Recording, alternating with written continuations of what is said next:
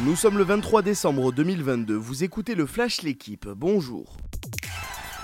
Après deux succès en Challenge Cup, Toulon a enchaîné hier à Mayol face à Lyon cette fois en top 14. Un succès 21 à 3 en ouverture de la 13e journée qui permet au RCT de s'emparer provisoirement de la 5e place. Aujourd'hui à 18h45, Clermont se déplace à Brive où Patrice Colazo vient de s'engager comme manager. La Rochelle reçoit l'UBB, Montpellier accueille Perpignan et Bayonne se rend à Pau. Enfin, Castres jouera à 21h sur la pelouse du leader Toulouse. Le ministère des Sports continue de mettre la pression sur Bernard Laporte. Amélie Oudéa Castera a reçu hier pendant une heure et demie l'ancien sélectionneur du 15 de France. La ministre veut la mise en retrait intégrale du président de la FFR condamné pour corruption. Amélie Oudéa Castera souhaite aussi que le choix du président délégué soit validé démocratiquement par les clubs.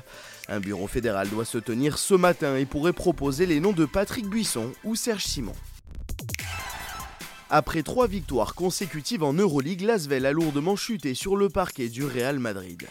Les joueurs de TJ Parker se sont inclinés hier 92 à 73 lors de la 15e journée. Au contact à la fin du premier quart-temps, les Villeurbanais ont ensuite subi la loi des coéquipiers de Vincent Poirier. Très en forme, le pivot international français a terminé meilleur marqueur du match avec 19 points. Depuis 7 mois et sa défaite face à Martin Bacolé, Tony Yoka esquive la lumière. L'équipe se penche aujourd'hui sur les coulisses de cet échec. Le nez cassé à deux semaines du combat, le Français n'aurait pas dû combattre selon Virgil Hunter, son entraîneur. D'après Bob Arum, depuis son divorce, le Parisien se serait entouré de personnes qui aimeraient faire la fête. Pour le promoteur américain, Yoka n'était pas prêt et doit recadrer sa vie personnelle. Merci d'avoir suivi le Flash l'équipe. Bonne journée.